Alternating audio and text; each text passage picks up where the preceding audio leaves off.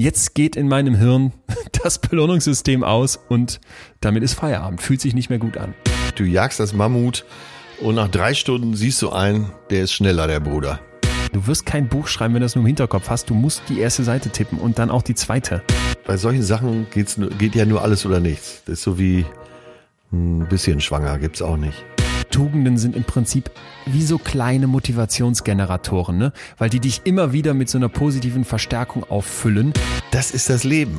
Hier wird gerade das Leben beschrieben. So ist es nochmal, ja. Betreutes Fühlen. Der Podcast mit Atze Schröder und Leon Windscheid.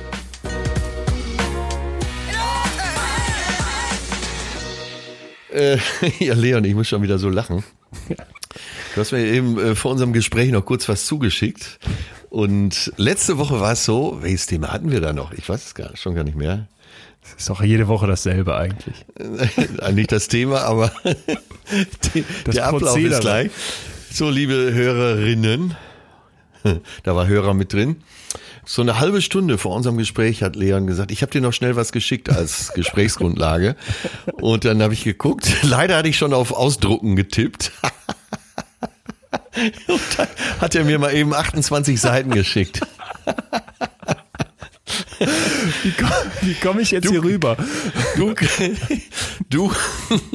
Ja gut. Na, warte, ich sag noch einen Satz, dann ist alles wieder gut. Da Bitte. Kann man mal sehen, was du doch für ein optimistischer, gut gelaunter Mensch bist, der selbst von seinem Kumpel Atze erwartet, dass er mal eben 28 Seiten in 25 Minuten durcharbeitet. Toll. Traue ich dir alles zu. Vieles auch auf Englisch, aber du bist ja ein Mann von Welt. Ich wünschte, meine Mutter hätte mir wenigstens tageweise mal so viel zugetraut. Du bist echt der Größte. Ich liebe dich. Das freut mich. Und heute haben wir was ganz Großes vor. Liebe alle da draußen, liebe HörerInnen und wer sonst noch dabei ist. Wir wollen mit euch so ein bisschen natürlich jetzt aufs neue Jahr blicken. Dieses Wahnsinnsjahr geht vorbei und wir haben was im Petto, wo es um das Thema Vorsätze geht. Kennen wir, glaube ich, alle, ne? Weniger rauchen, weiß ich nicht, mehr gesundes Essen. Du lebst ja jetzt vegan, musst vielleicht gleich nochmal erzählen und so weiter. Und ich weiß nicht, wie es dir geht, aber die ganz, ganz viele Menschen, und da zähle ich mich komplett dazu, die scheitern ja krachend mit solchen Vorsätzen. Und das wollen wir heute mal aufdröseln, weil es gibt einen, wie ich finde, ganz, ganz charmanten und leicht anderen Ansatz, der aber wirklich so einen echten Knoten im Kopf lösen kann. Ja. Okay, ich bin sehr gespannt. Darfst du sein. Ich gehöre bestimmt auch zu denen, die schon gute Vorsätze auch gerne mal am 2. Januar gebrochen hatten. Wenn ich es mir überhaupt Silvester vornehme, mache ich ja gar nicht, aber eigentlich habe ich ein ganz entspanntes Verhältnis dazu, weil ich mir denke, wenn ich viele Pläne habe und eben nur ein paar umsetzen kann, dann habe ich aber eben viele Pläne und Träume und sitze da nicht stumpf vor mich hin und denke mir, ach Gott, was soll ich denn nur tun? Also lieber habe ich viel zu viele Pläne, die ich gar nicht schaffen kann und schaffe nur ein paar davon, als dass ich gar nicht die Fantasie habe, was ich jetzt noch so Neues anpacken kann. Also hast du dann lieber so ein ganzes Repertoire an Vorsätzen, an Ideen und dann, wenn davon eine klappt, ist geil. Ja, die können gar nicht alle klappen, weil da kommt jeden Tag noch einer dazu. Verstanden. Jetzt aber habe ich im anderen Podcast bei den zärtlichen Cousinen gesagt, dass ich vor einiger Zeit schon gesagt, dass ich jemanden suche, der mir Akkordeonspielen beibringen kann. Okay, wie kommt das? Ja, interessiert mich einfach. Früher habe ich mir schon mal selber so ein bisschen Akkordeon beigebracht. Und da habe ich gedacht, da könnte ich jetzt mal wieder dran anknüpfen. Muss ja nächstes Jahr nicht auf Tour. Und dann kann ich die Zeit vielleicht dafür nutzen. Das habe ich dann im Podcast gesagt. Und jetzt hat sich tatsächlich ein Pianist und Akkordeonist gemeldet. Und der kommt auch noch aus Hamburg-Eppendorf. Wir haben schon miteinander telefoniert und feiner Kerl. Also das scheint was zu sein, was ich zumindest angehe. Wie ist denn dein Verhältnis zu deinen Nachbarn? Noch Stand gut jetzt. Noch gut, aber wenn du nicht zu oft hier zu Besuch bist, dann können die auch von Samstag auf Sonntag durchschlafen. Okay, verstanden. Ja. Sag mal kurz, du vegan? Was ist seit einigen Wochen jetzt vegan. Ja, die Werte, ne? Ich bin ja jetzt mit Mitte 50 so der Kandidat für einen höheren Blutdruck und so weiter.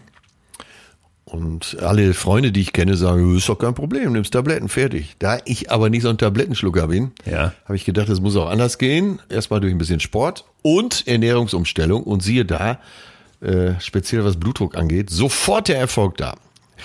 Zudem habe ich dann noch mir ein paar Filme reingezogen, unter anderem Gabel statt Skalpell oder verschiedene Filme zum Thema Fleischverbrauch auf Erden.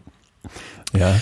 Und das weißt du ja selber, wenn du solche Werke siehst oder es gibt ja dieses berühmte Buch Fleischessen, ich weiß gar nicht mehr, wie der Autor heißt.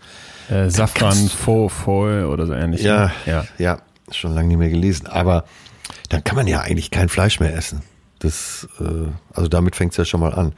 Okay, aber es ist eine gesundheitliche Startmotivation gewesen. Ist eine gesundheitliche Startmotivation, aber mit einem gehörigen Schuss Ethik drin. Gut, also vegan, aber ist jetzt kein Vorsatz, weil das hast du schon quasi umgesetzt. Das ist ja der Habe ich schon umgesetzt und scheint ganz gut zu klappen. Man muss sich tatsächlich sehr damit beschäftigen, zumindest am Anfang, weil sonst wird es, glaube ich, eintönig und so Fertigprodukte kaufen ist ja auch nicht. Ja. Also ein bisschen Spaß am Kochen sollte man auch haben, aber dann geht das ganz gut. Echt. Das, wie alles ist es eine Gewohnheit. Das wollte ich gerade sagen. Was sagst du zu dieser Hypothese, dass Vegetarierinnen und Vegetarier nach so einer gewissen Zeit sagen, ach, ich habe gar keine Lust mehr auf Fleisch. Also dass sich so ein Appetit auch wirklich verändert, grundlegend. Total, glaube ich wirklich. Ja. Und da morgens keine Wurst mehr aufs Brötchen, auch gar kein Brötchen mehr, ist auch schnell umgesetzt, wenn man da Haferflocken macht mit verschiedenen schönen Früchten drin. Das schmeckt einfach auch gut. Okay, jetzt aber Pizza ohne Käse. Da gibt's Tricks. Weiß ich. Das ist nicht ganz so einfach, aber du hast ja jemanden in einer WG, der sehr gut kochen kann. Ja, aber das kann keiner. Also ich habe noch keinen von diesen Ersatzkäsen gegessen, wo ich dachte, ah ja, super.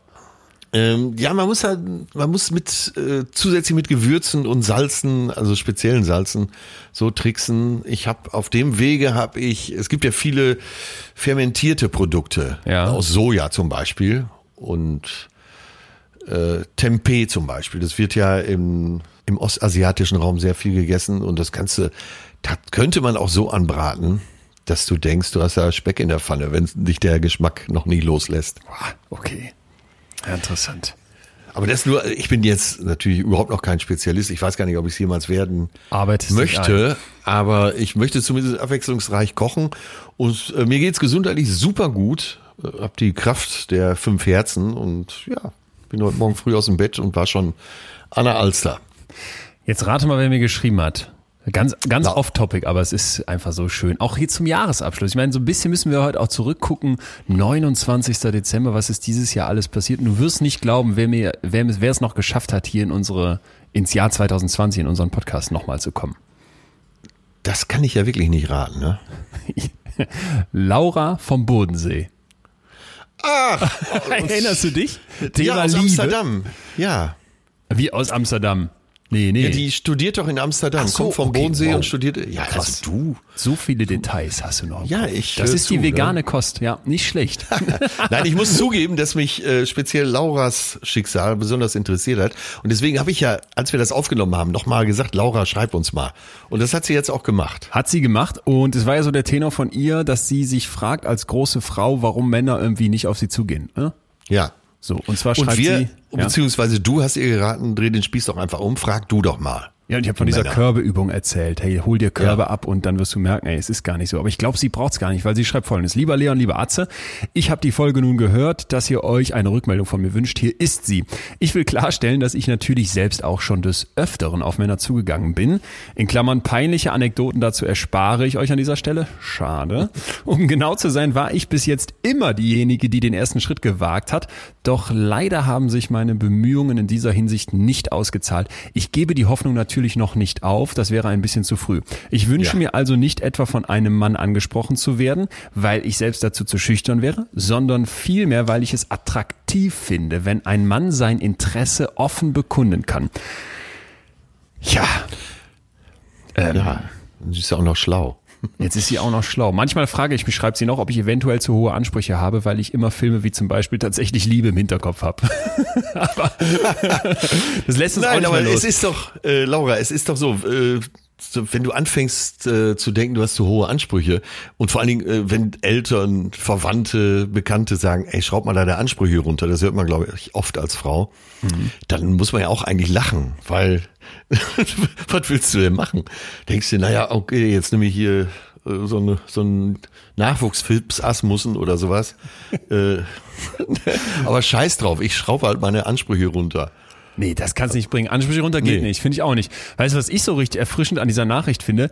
Ich wohne ja hier in der Fünfer-WG, wo auch die meisten eine Freundin haben und wir führen hier die krassesten Debatten, die kämpferischsten Debatten und es ist gar nicht immer, dass sich die Geschlechter da einfach in den Meinungen so konträr gegenüberliegen. Das ist zum Teil auch sehr individuell. Ja. Über das Thema Rolle der Frau, Rolle des Mannes, Männlichkeit, Weiblichkeit, Gendern und so weiter. Ich wünsche mir von einem Mann angesprochen zu werden, weil ich das attraktiver finde. Oder weil ich das schön finde, wenn er das offen bekunden kann. Das würde hier als Forderung, glaube ich, höchsten Krawall auslösen. Nach dem Motto, ey, das ist doch überholt und warum können das nicht bei und das ist doch den Hof machen, dass das ein Männerding wäre, das wäre ja völlig verpönt. Ja, aber sie hat doch die Begründung gleich mitgeliefert, weil ich das attraktiv finde, wenn jemand seine Wünsche so äußern kann. Und an dem Punkt gehe ich voll mit Laura. Ich ja auch. Und das finde ich auch schlau von ihr, dass sie sagt, wenn der am Anfang nicht seine Vorstellungen und Wünsche äußern kann, wie soll es dann weitergehen? Also das gilt ja für beide Seiten. Frauen genauso. Frau soll auch direkt am Anfang schon sagen, was sie will und wie sie sich das vorstellt. Ja, finde ich einen guten Ansatz. Ist doch besser als wenn sie krampfhaft versucht, da immer anzusprechen. Jetzt, weißt du noch, wie alt sie ist? Sie ist Anfang 20. Also da... zur Aufgabe gibt es überhaupt keinen Grund und da kommt schon, das wird schon passieren und dann doch besser einer, der auch wirklich so ein paar Eier in der Hose hat. Sprach der Veganer, der vegane Comedian, ja, das ja, die Eier in der Hose und da sollen sie auch bleiben. So. Ja, das ist doch für dich eigentlich ein komplettes Programm. Atze vegan oder sowas, sehe ich doch schon. Hammer. Gott, ja, unterstützt von Rügenwalder Mühlenwurst, der neuen veganen Leberwurst, die bei uns morgens jetzt immer auf dem Frühstückstisch übrigens steht. Ja. Ach ja, über diese Ersatzprodukte. Ich weiß gar nicht, ob das sein muss, aber egal. Okay. Da sind wir ja auch schon fast wieder im Klischee. Das ist mir zu nah am Klischee. Na gut, aber Laura können wir abhaken, dass wir das gut finden, was sie schreibt. Vielen, vielen Dank, Laura, für die Rückmeldung. Hier geht nichts unter. Aber bitte schreib mal, falls sich was ändern sollte. Das interessiert uns natürlich auch. Und wie das dazu gekommen ist. Ich glaube, dass an dieser Stelle viele, viele die Ohren spitzen. Ich finde es auch schade, dass uns die peinlichen Anekdoten erspart wurden. Laura, hau noch mehr Details raus. Du kannst hier gerne Teil unserer Zweier-Community werden und halt uns auf dem Laufenden. So, genau. Oder? Wenn du super mutig bist, dann binden wir dich mal mit ein. Oder wir teilen mal einen Kontakt. Also Laura, wenn du Lust hast, wir können ja hier gerne auch helfen zu vermitteln. Ey, mach keinen Scheiß. Nein? Ich komm jetzt, also ich habe Anfragen bekommen, ich meine das überhaupt nicht witzig, ich habe ja Anfragen bekommen, die den Kontakt zu Laura haben wollen. Das blocken wir natürlich komplett ab, aber just in case, ne? Ja, aber davon zu halten ist, aber kann ja sein. Wer weiß. Aber die Zuhörer haben ja jetzt erstmal auch nur einen Namen und ein gewisses Alter und dass sie in Amsterdam studiert. So, mit diesen drei Eckpfeilern müssen alle hantieren. Und projizieren da wahrscheinlich jetzt all ihre Träume und Wünsche hinein.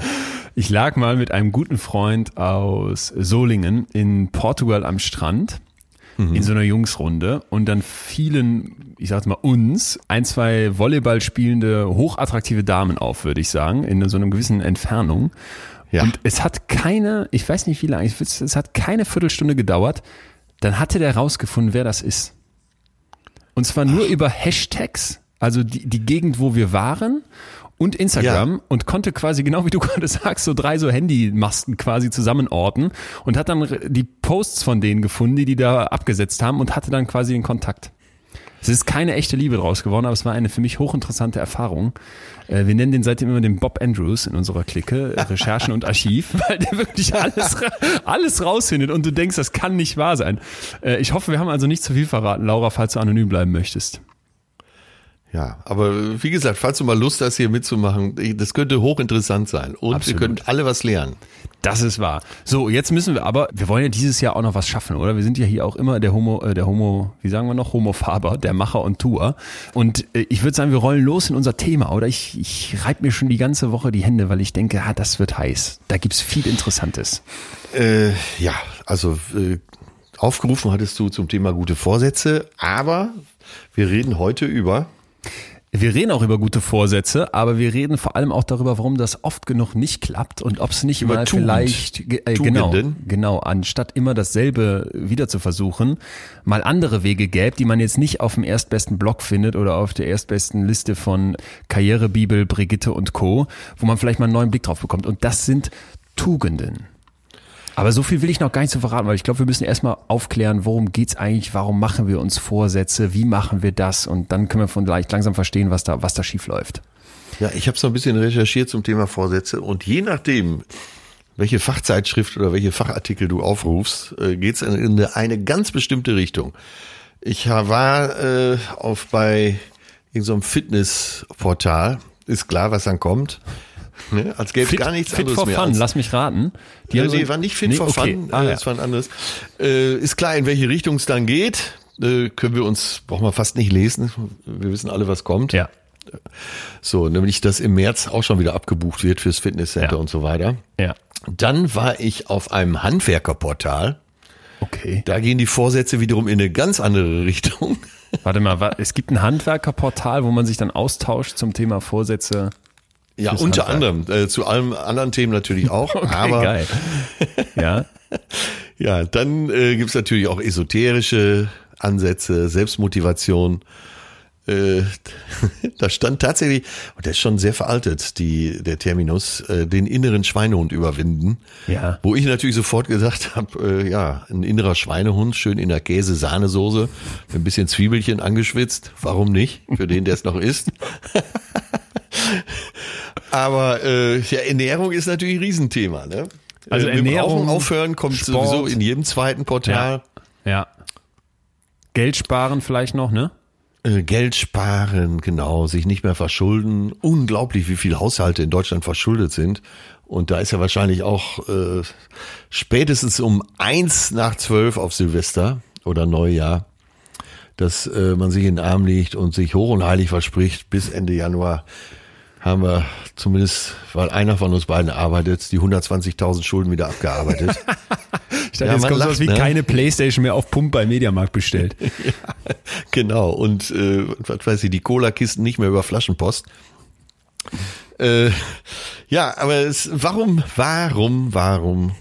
klappt das alles so oft nicht? Und darum soll es ja heute gehen. Weißt du denn, was der Neujahrsvorsatz Number One in Deutschland 2020 war, laut repräsentativer Forsa-Umfrage? Ich hätte jetzt Rauchen gesagt, aber das ist es dann ja wohl nicht. Rauchen, ich guck mal gerade, Rauchen ist auf Platz 10, glaube ich, wenn überhaupt. Auf jeden Fall richtig weit unten. Stress vermeiden. Ach. Krass, ne? Ja.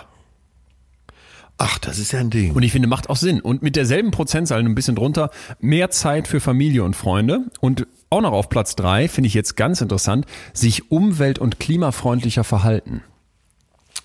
Okay, dem kann ich sofort folgen. Aber was verhindert denn normalerweise keinen Stress und zu wenig oder mehr Zeit für die Familie zu haben? Weniger arbeiten? Wahrscheinlich. Ja, aber die meisten sind doch Arbeitnehmer, die gerade in diesen Zeiten, wo keine Überstunden machen dürfen. Ach so. Okay, ja gut. Aber das war ja noch für 2020. Das war also die 2019er Liste.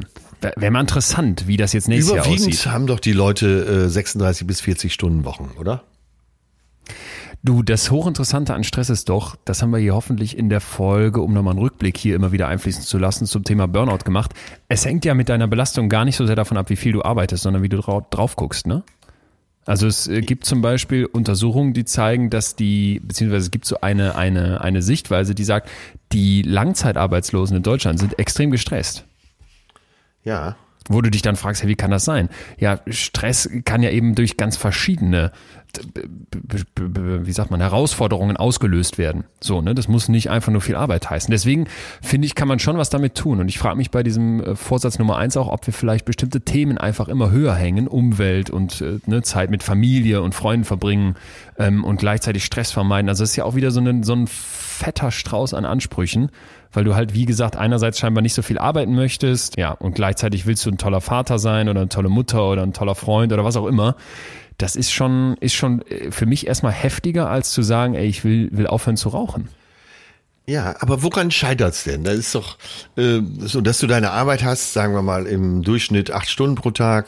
Da gehen wir jetzt mal von aus. Und du sagst ja, Stress ist keine Frage der Arbeitszeit, sondern des empfundenen Levels. Ja. Dadurch kümmerst du dich zu wenig um deine Familie oder andere Hobbys vielleicht. Und das verstehe ich nicht. Also warum kümmert man sich nicht, wenn ich Leute anrufen will, schreibe ich mir das auf den Zettel, damit ich es nicht vergesse und rufe die dann am nächsten Tag an. Ja, nee, aber du, ich kenne das komplett. Wenn ich viel zu tun habe, und jetzt habe ich keinen 8-Stunden-Tag, würde ich sagen, sondern mehr und oft am Wochenende auch, und würde auch sagen, dass das bei mir eine ganze Menge Stress auslöst, dann gehen bei mir solche Sachen komplett unter. Ich versuche seit 2 Wochen mit einer Freundin aus dem Studium nochmal zu telefonieren. Wir kriegen das nicht hin. Ja, Isa, wenn du zuhörst, ich melde mich. Also wirklich, so dass ich denke, ey, es kann nicht sein. Woran scheitert's? Ja, also finden konkret. Wir nicht zusammen. Ich habe sie angerufen, dann jetzt am Wochenende, vorgestern hat sie mir geschrieben, ey, wir kriegen uns auch nicht zueinander. Da hatte sie nämlich nochmal es versucht. Ich habe bis jetzt noch nicht mal auf diese WhatsApp-Nachricht angerufen. Wenn ich in mein WhatsApp reingucke, wie viele unbeantwortete Nachrichten ich da habe, dann sind das so viele. Und es liegt nicht daran, dass ich so viele Nachrichten kriege. Ich kriege eher wenig. Aber dann geht das unter. Boah, ich hasse das wie die Pest. Kannst du mir mal erklären, warum deine Generation nicht telefonieren möchte? Möchte ich ja eigentlich, kriegst du nicht hin, aber ich weiß, was du meinst. Hast du das auch schon beobachtet, so bei Leuten eher in meinem Alter, vor allem auch noch jünger, sehe ich das immer wieder, die dann sogar Probleme damit haben, irgendwie im Restaurant einen Tisch zu bestellen, weil die dann so völlig unsicher werden. Dann wird die Stimme höher. Zumindest und so. Telefonisch, ne? Ja. Krass, ne? Vielleicht verlernt. Weil die nicht mehr. Mal direkt als Thema auf für uns hier demnächst. Nichts großes nicht Thema. Warum können nicht telefonieren wollen? Nee, aber es ist echt so. Guck mal, als Kind, ich hatte alle Nummern von meinen Freunden auswendig. Immer 0212, Solinger Vorwahl brauchte man ja gar nicht. Ja, genau. Und dann 31789 201931 und so. Du kanntest die alle. Und dann musste man sagen, genau. Hallo, ist der Benedikt da? Und dann musstest du noch mit der Mutter sprechen oder mit der älteren Schwester. Höllenvorstellung, aber dann bist du halt trainiert. Und dann kannst du mit 30 auch einen Tisch im Restaurant bestellen. Heute Emojis da, Sprachnachrichten, intim, ist auch langweilig. Zwischendurch, glaube ich, braucht man echt diese Bühne. Das habe ich mir übrigens letztens schon gedacht. Wenn ich jemanden raten müsste, wie man sich auf Vorträge oder überhaupt freies Sprechen auf Bühnen vorbereitet, dann würde ich, glaube ich, mittlerweile empfehlen, Mailboxen voll zu sprechen. Oder von mir aus auch Sprachnachrichten oder aber noch besser irgendwo anzurufen, wo du auf keinen Fall anrufen willst und versuchen, das durchzustehen. Viele Sachen machen, wo sich eigentlich alles in einem sperrt. Ja. Leute auf der Straße ansprechen, einfach so. Genau. Lass mal ein bisschen in die Hörerinnen. Ich entwickle da jetzt mal ein Programm. Ich entwickle da mal ein Programm für alle, die das als Vorsatz haben wollen. Lass mal ein bisschen in die Hörerinnen und Hörer reingehen, in die Zuschriften von ihnen und hören, was so kam. Ich habe eine ganze Reihe von interessanten Sprachnachrichten gekriegt. Ja, okay. Du hast sie auch gehört. Ein guter Vorsatz besteht für mich aus 2 Dingen. Das eine, man muss da persönlich für das Thema, was man sich auswählt, brennen und das muss einen quasi bewegen. Weil dann bleibt man auch dran, weil man ja ein persönliches Interesse daran hat. Und das andere ist, man sollte aber auch schon so eine Grundbasis haben. Zum Beispiel war ich schon immer am Thema Nachhaltigkeit interessiert, habe auch schon einiges umgestellt und habe 2019 vorgenommen, keine Fast Fashion mehr zu kaufen. Und ich habe das halt bis heute durchgezogen und möchte auch nicht mehr zurück, weil ich halt einfach auch diese tiefe Überzeugung dafür habe. Andersrum kennen wir das von Leuten, die sagen, ich mache jetzt ganz viel Sport im neuen Jahr. Die haben aber vorher gar keine Grundkondition, gehen dann joggen, quälen sich da einen Monat vielleicht durch und scheitern dann. Und das ist dann natürlich schwierig. Tja. Ja, war schon ziemlich auf den Punkt, oder? Also, dass man so eine Grundüberzeugung braucht, das kann ich total nachvollziehen. Ja, und auch beim Sport. Wahrscheinlich wenn sich jemand am 1. Januar da voll reinstürzt, ohne Vorkenntnisse zu haben, dann ja, ist die Chance zu scheitern halt groß, ja. Nee, und auch wenn du sagst, dass du wirklich selber dafür brennen möchtest, dass das, glaube ich, ganz wertvoll ist. Ja. Weil an wie vielen Stellen wird uns irgendwas so auferlegt durch die gesellschaftlichen Zwänge? Wir hatten es doch letztens noch bei der Liebe, ne, dass wir gesagt haben, ey, da prägt die Gesellschaft so sehr, wie wir uns verhalten wollen oder müssen. Und dass du da halt sagst, hey, da kann ich auch mal, da muss es wirklich aus mir herauskommen, intrinsisch sein. Ja, ja. Hallo, lieber Leon, lieber Atze. Ich bin Sophia aus Dresden, ich bin 25 Jahre und bei mir ist es so, dass ich in meiner Pubertät immer mir ganz viele Sachen vornehmen wollte und von heute an werde ich immer fleißig oder immer aufgeräumt sein und so weiter und ich habe es nie geschafft und dann war ich da und enttäuscht von mir und bin da ziemlich häufig an mir selbst gescheitert. Und inzwischen vertraue ich sehr stark auf den langsamen Prozess, eben auch ein bisschen was in der Folge Wer bin ich, mit dem, dass es Gewohnheiten werden müssen. Und genauso denke ich, ist es auch mit Dingen, die man sich vornimmt, sei es jetzt Ernährung, Sport machen, dass man peu à peu in ganz, ganz Baby-Steps sich Dinge neu angewöhnt. Was sagst du zu so kleinen Schritten? Step by Step, Baby-Steps? Ja, es wird ja immer wieder eben als Erfolgsmodell genannt, eben die Schritte nicht so groß machen zu wollen. Und es klingt mehr als vernünftig. Es ist für mich jetzt erstmal sehr typisch, oder? Also ja, sehr, sehr typisch. Beides, ne? Beides typisch, komplett. Achtung, da habe ich noch eine. So, Leon, an die gute Vorsätze erinnere ich mich immer mit einem Geheimzeichen. So was Starkes, so. Das kann ein Bild gemalt sein, ein Foto oder ein Buch irgendwo positioniert oder eine Kerbe in einer Bank. Und meine Vorsätze sind, ich möchte viele Freunde umarmen und solange das nicht geht, Familie, Bäume und mich selbst. Bäume, was doch? Ja. Bäume haben wir doch wieder einen Impuls gesetzt dieses Jahr offenbar. Absolut. Und das kleine holländische Idiom, was ich da raushöre, ne? Ja. Das macht die Sache natürlich noch sympathischer. Ja. Das war Linda. Hallo, ich bin Steffi, 25 Jahre alt und wohne am schönen Bodensee und bin im Moment dabei, mir für nächstes Jahr Ziele zu definieren, nachdem das tatsächlich dieses Jahr super funktioniert hat. Bis auf ein Ziel habe ich alles erreicht. Das war allerdings nicht so gut definiert. Da zeigt sich, was man im Studium gelernt hat, macht auch ein bisschen Sinn, und zwar die Ziele messbar definieren und aber auch realistisch definieren und Spielraum lassen. Für mich war die Schlüsselerkenntnis das Laufziel, was ich mir in Runtastic schon seit mehreren Jahren setze. Da zeigt dir dann immer pro Woche an, wie viel du noch laufen musst, basierend auf dem, was du schon geschafft hast. Und da merkt man einfach, es gibt Zeiten, da läuft's besser und da läuft's schlechter. Beispielsweise im Winter kann man vielleicht einfach nicht so viel laufen, weil es dunkel draußen ist oder weil man erkältet ist und dafür im Sommer aber eigentlich umso mehr. Und dann geht man auch eher mal noch mal raus zusätzlich, obwohl man vielleicht sein Wochenpensum schon erreicht hat. Und das ist für mich eigentlich die Schlüsselerkenntnis, zu sagen, Kontinuität statt Konsequenz.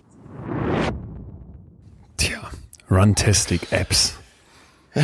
Ja, zum Beispiel. Oder in jedem iPhone ist doch drin, wie viele Schritte man an dem Tag gelaufen ist. Aus meiner Sicht der größte Trick von denen.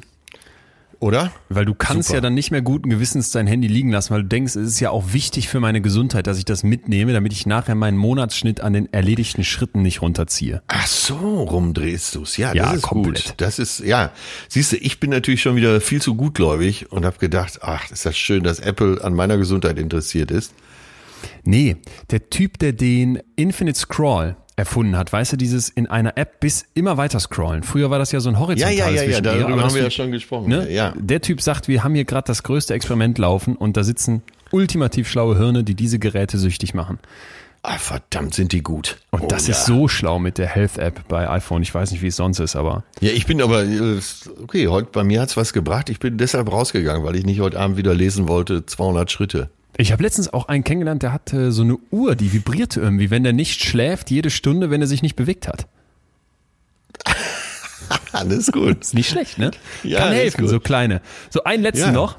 Ja, oder ich, um das noch eben, weil es gerade so schön passt, dazu zu bringen, wenn du weniger als 2000 Schritte hast, auch wenn du die Wohnung nicht verlassen hast, dann ist deine Wohnung einfach zu klein. So. Ich habe so Tage, da gehe ich dann wirklich gefühlt, also es können eigentlich nicht mehr als 100 Schritte sein. Ich gehe einmal runter Hol dann was zu essen, geh wieder hoch. Nee, okay, ich gehe noch einmal raus, hol noch was zu essen. Du entlassest uns alle gerade. 600 Schritte wären das dann. Du bist ein guter Mann. Das passiert. Noch ein. Ja, aber 10.000 sollte man schon schaffen. Aber das ist gut. Hi ihr beiden, Linda hier. Also zum Thema gute Vorsätze. Ich schreibe mir jedes Jahr immer einen Brief an mich selbst fürs kommende Jahr. Das ist dann ein Brief, den ich in einen Umschlag packe und dann erst im nächsten Jahr wirklich zu Silvester wieder aufmache. Also ein schönes Ritual und da macht man sich einmal ganz in Ruhe Gedanken, welche Sachen man sich fürs nächste Jahr wünscht. Und da kommt jetzt nicht mehr Joggen und Co. drin vor, sondern wirklich, was will ich vielleicht mal verändern? Will ich nochmal mir einen neuen Job suchen? Was für einen Traum will ich vielleicht mal verfolgen? Also da schreibe ich mir alles auf und gehe auch nochmal drauf ein, wie der Status jetzt ist. Also wir sind gerade die Menschen, mit denen ich gerne Zeit verbringe und so, weil ich es super spannend finde, ein Jahr später darauf zurückzublicken. Euch ganz viel Spaß noch. Tschüss! So, jetzt weiß ich nicht, was du sagst, aber das ist bei mir hier sofort auf die Liste gekommen. Ja. Das mache ich auch. Ja.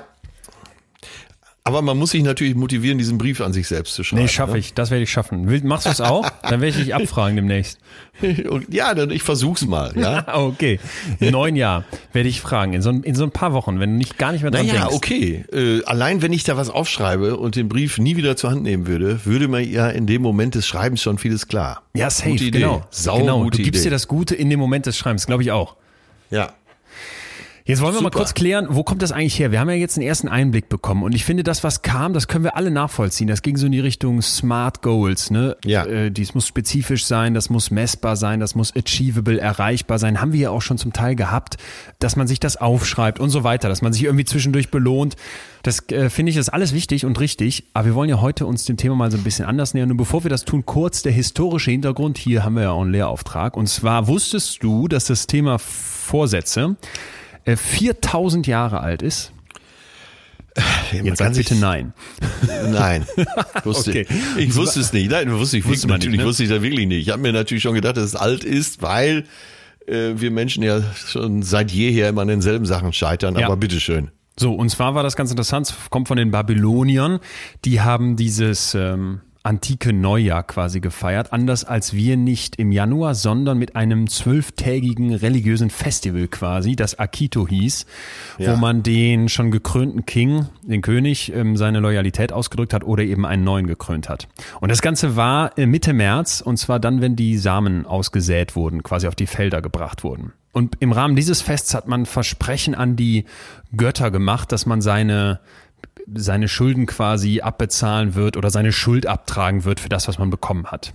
Ja, ja. So, und Julius Caesar hat das ganze Ding dann umgebaut und da kam dann der Gott Janus, den wir, glaube ich, alle kennen vom Januskopf, ne? So diese zwei Gesichter ins Spiel, der, von dem man sagt, dass der in Türschwellen und so Torbögen wohnt und das finde ich bildlich ganz schön, weil der halt einerseits nach vorne guckt und andererseits auf das, was quasi vorher war. Und auch die haben dann Versprechen gemacht, an eine höhere Kraft, an eine höhere Macht. So, und jetzt kommt das aus meiner Sicht Interessante mit Blick auf heute. Wenn man sich mal klar macht, was wir so normalerweise für Vorsätze so nennen und was uns so wichtig ist, dann finde ich, ist bei uns immer so dieses Selbstoptimierer-Ding ganz vorne. Ne? Also wie kann ich persönlich individualistisch besser werden? Und es geht gar nicht mehr so um dieses große Ganze, dieses Göttliche, dieses Gesellschaftliche, sondern es geht um mich. Ich möchte dünner werden, ich möchte aufhören zu rauchen, ich möchte weniger Stress haben und so weiter. Und ich fand es hoch befriedigend, dass jetzt 2020, das hatte ich vorher wirklich nicht auf dem Radar, dieses Thema Umwelt so weit oben stand, weil das hat für mich wieder was vom ursprünglichen Gedanken, warum man das überhaupt macht. So ein kollektives, gesellschaftliches Ding. Ja, und dass sich eben doch mehr Leute dafür interessieren, als man gemeinhin so annimmt. Mhm. Stimmt auch. Ja, das ist auch so eine Erkenntnis. Aber du hast jetzt über die Babylonier gesprochen, aber die sind auch, wann sind sie untergegangen? Ich glaube 150 vor Christus. Weiß ich nicht. Ja. Ach so, also ein paar gute Sachen haben sie auch da nicht umgesetzt, die sich vorgenommen hatten. Ach so. Ja gut, ey, Moment mal, dass jetzt Vorsätze alles lösen, ist ja das eine. Aber die Idee zu sagen, ey, warum wird das eigentlich gemacht? Und es ging eigentlich mal darum, dass du quasi zurückblickst, nach vorne blickst und dann irgendwie was Gemeinschaftliches gegenüber den Göttern oder der größeren Macht auferlegst, das ist doch was anderes als das, was ich heute oft empfinde. Auch ganz persönlich. Ja, ja, unbedingt. Und es war ja eine zu der Zeit große Kultur und damit sie überhaupt so eine Blüte entfalten konnten, um das von eben Gesagte wieder wettzumachen, ja, müssen sie ja auch gute Einsichten gehabt haben, sagen wir es mal so. Aber hattest du das denn mal, dass du dir irgendwie so einen Neujahrsvorsatz aufgeschrieben hast und dann gemerkt hast, das hat überhaupt nicht geklappt? Nee, ich habe tatsächlich. Echt? Du hast mich schon mal abgefragt, ganz am Anfang, als wir beide hier mit unseren Geschichten gestartet sind, hast du mich schon mal abgefragt und da konnte ich, glaube ich, reinen Gewissens sagen, ich habe eigentlich nie gute Vorsätze zum neuen Jahr hin oder fast nie. Ja, wir haben da schon mal vor Ewigkeiten irgendwie drüber gesprochen, ne? In meinem Hinterkopf ist das auch. Ja, und vor allen Dingen, wenn du aufhören willst zu rauchen, mach's doch jetzt. Du kannst ja auch am 29. Dezember aufhören zu rauchen. Hast du denn mal geraucht? Nee, ach so. Du bist meine aber Lunge, sowieso so ein relativ lasterfreier Typ, zumindest stellst du immer hier so dar. Ja, gut, dass du es hinten dran gesagt hast. Ich schaff's ganz gut, ein gutes Image hochzuhalten. Ja, ich habe schon jede Party mitgenommen, das kann ich dir sagen. Mhm. Also alle, die mich lange kennen, lachen jetzt gerade, nachdem du das gesagt hast. Ich glaube schon, dass ich einiges an Lastern habe. Ja, zum Beispiel wirklich, dass ich bei Party nicht Nein sagen kann. Ja. Wurde aber jetzt von dir letztens in meine Schranken verwiesen. Weil, Leute, wenn ihr Leon mal zu Hause habt, er geht nicht nach Hause. Er bleibt. Das ist unfair, dass das jetzt so ist. Der hat eine Riesenkondition. Ich weiß nicht, ob das schon mal irgendwer da draußen bekommen hat, aber ich habe am nächsten Tag eine Nachricht von dir bekommen, du hättest ja noch nie jemanden rausgeschmissen, aber mich dann doch. Ja, die waren nicht sicher, ob ich das als Offenheit und damit echte Freundschaft werten sollte oder ob es nicht irgendwie doch ein Affront ist. Nee, das war totale Freundschaft. Klar. Thema Image hochhalten. Das Beste allerdings an dem Abend war ja, dass du mir gesagt hast, du machst, wie heißt das, November? Also no im Sinne von kein oder nicht und wolltest keinen Alkohol trinken und ich habe gesagt, ach komm, wir müssen doch hier die frohe Kunde feiern so ein bisschen, dass das hier da alles so läuft. Konntest nicht Nein sagen, ne? Weil die Tür ging auf und du hast Champagner auf dem Tablett. Ja. Du hast die Idee in mir gepflanzt, Inception sozusagen. Klar. Das war in der dritten Ebene unterm Bewusstsein. Und dann konnte ich nicht mehr anders. Da siehst du, haben wir mal Laster schon. Da merkst du auch, dass es vielleicht mit dem Durchhalten von solchen Vorsätzen, ob die jetzt am 1.1. oder irgendwann im Jahr gemacht werden, scheinbar bei dir auch nicht so ganz so einfach ist. Bei mir übrigens auch überhaupt nicht. Total. Und jetzt, schöner Scheitern, sage ich nur. Schöner Scheitern. Jetzt kommen wir mit der Lösung hier reingerollt.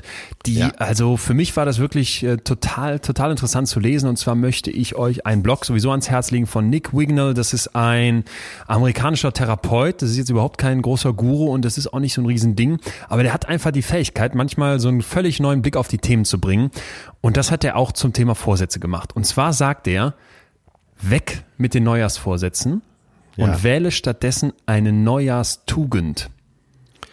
Jetzt bin ich gespannt. Darfst du sein. Ich gehe mal so ein bisschen durch. Ne? Was passiert normalerweise? Ja. Wir haben, wenn wir an Neujahrsvorsätze denken, zumindest in vielen Fällen wahrscheinlich so ein bisschen, unbewusst so ein Groll, vielleicht manchmal sogar ein bisschen Hass. Also ich persönlich hasse das auch so ein bisschen, weil man da denkt, das klappt ja dann doch wieder nicht. Wir wissen, alles hat was Positives und dieser Moment ist ja auch so schicksalsvoll, wenn du da am 1.1. sagst, so dieses Jahr alles anders.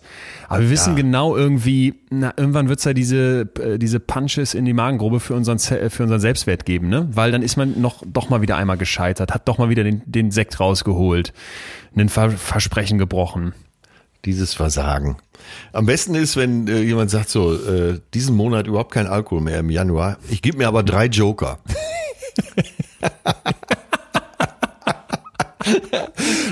Letztens auch mir ein Kumpel erzählt, der sagte, pass mal auf, ich will jetzt bis auch eben so ein relativ kurzer Slot, so einen Monat ungefähr, will ich keinen Alkohol trinken und dann zählte der auch eine Reihe von Ausnahmen auf, wo ich am Ende gesagt habe, hör mal, das war jetzt gefühlt einmal unter der Woche nicht trinken und sonst jedes Wochenende, weil irgendein Geburtstag ist, hast du nicht gesehen. Ja genau. Ja. Und das Ziel so hochgesteckt.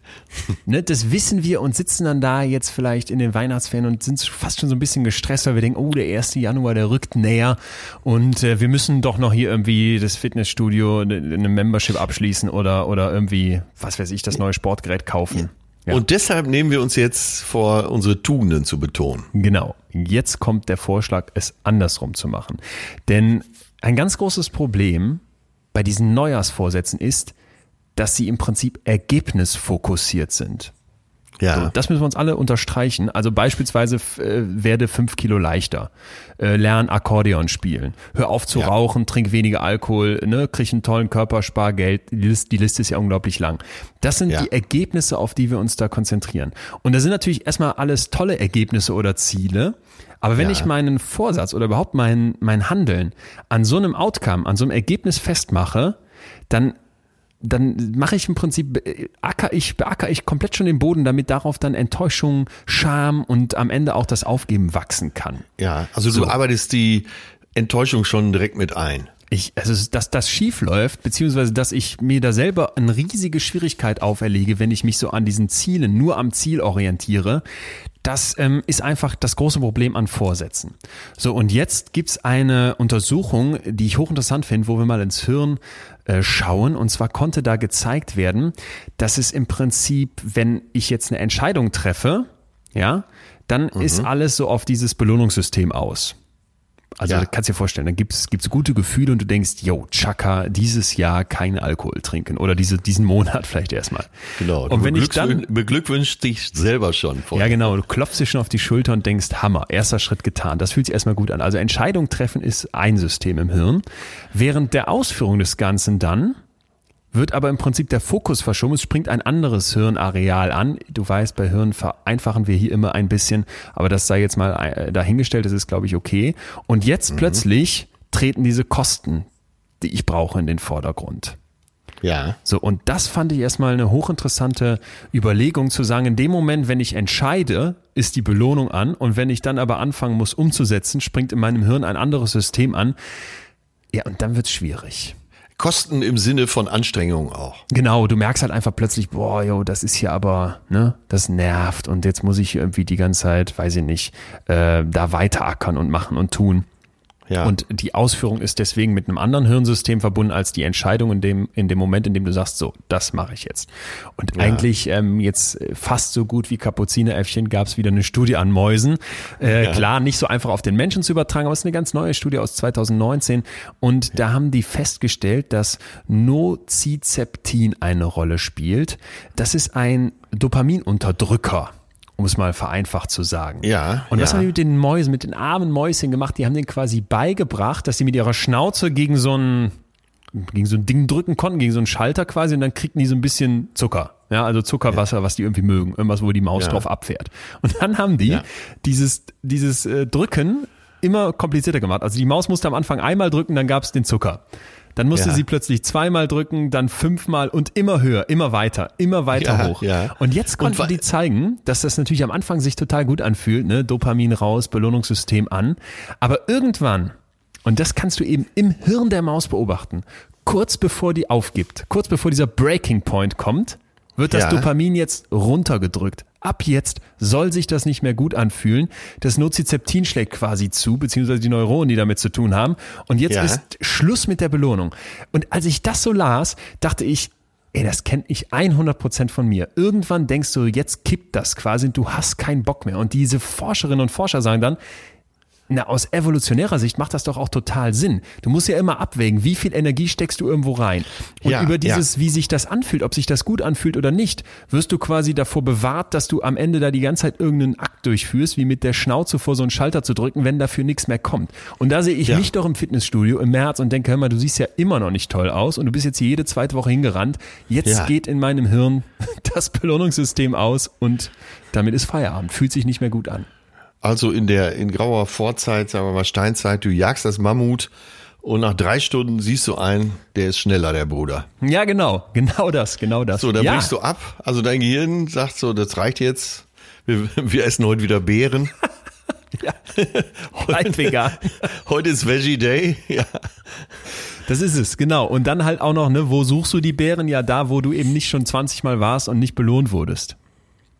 Ja. So. Und das hat mich erstmal, insofern gekickt, als dass ich dachte, das kennen wir vielleicht alle. Irgendwann gibst du diesen Punkt, wo du aufgibst und dann fühlt es sich gar nicht mehr gut an. Ne? So im ersten Moment, die Entscheidung, Hammer, und dann geht's los und wir haben Lust drauf. Ne? Aber dann irgendwann kommt so dieses, ich habe mir ja überlegt, was ich mir jetzt als Ziel gesetzt habe. Ne? Ich habe so eine ideale Version, Future Self, schon in meinem Kopf. Ich bin dünner, ich bin schlauer, ich bin reicher oder was auch immer. Ich rauche weniger. Ja. Und dann fängt an, auf diesem Acker die Frustration zu wachsen, die Enttäuschung, vielleicht auch Scham, weil ich mir eingestehen muss, hey, du packst es nicht. Ja, das kann man, so wie du es jetzt erklärt hast, echt gut nachvollziehen. Aber dass das so chemische Abläufe im Gehirn sind, das ist doch der Hammer, oder? Ja, dass du das zeigen kannst, dass kurz vor diesem Aufgeben, nochmal, wir sind bei Mäusen, nicht einfach auf den Menschen übertragen, ne? Aber wir versuchen ja hier die Mechanismen zu begreifen. Und wenn man dann interpretiert, Moment mal, das macht vielleicht auch aus evolutionärer Sicht Sinn, dass du irgendwann aufgibst, wenn du das Gefühl hast, es geht hier nicht weiter, das, finde ich, erklärt einiges in meinem Hirn. Ja, das ist ja wahrscheinlich auch wie alles immer Erhaltung oder Selbsterhaltungstrieb. Darum geht's ja wahrscheinlich, ne? Dass man sich nicht an einer Aufgabe so verausgabt, die zu nichts führt. Ja, passt dich an oder du gehst unter, stimmt. Ja. So, und für alle, die das jetzt, wie scheinbar du und ich auf jeden Fall auch, kennen, wie können wir dieses Dilemma lösen? Da ist jetzt der Vorschlag, dass wir uns kein Ziel rauspicken, kein Ergebnis, kein Outcome, sondern eine Tugend. Und warum ist das so ein, wie ich finde, total charmant anderer Blick drauf? Eine Tugend ist im Prinzip nichts anderes als eine Gewohnheit, die übergeht in unsere Werte. Ja, also die mit unseren Werten etwas zu tun hat. Total. So. Da kann ich direkt einschmeißen. Ich spreche hier mit Dr. Leon Windscheid. Du sprichst hier mit dem einfachen Soldaten Schweig. Nee, dem Doktor des Lebens. Ja. Warum hast du das alles durchgehalten und ich nicht? Ja, vielleicht, ja. Aber du hast ein anderes Setting von vornherein gehabt. Ach so, jetzt verstehe ich, worauf du hinaus möchtest. Jo.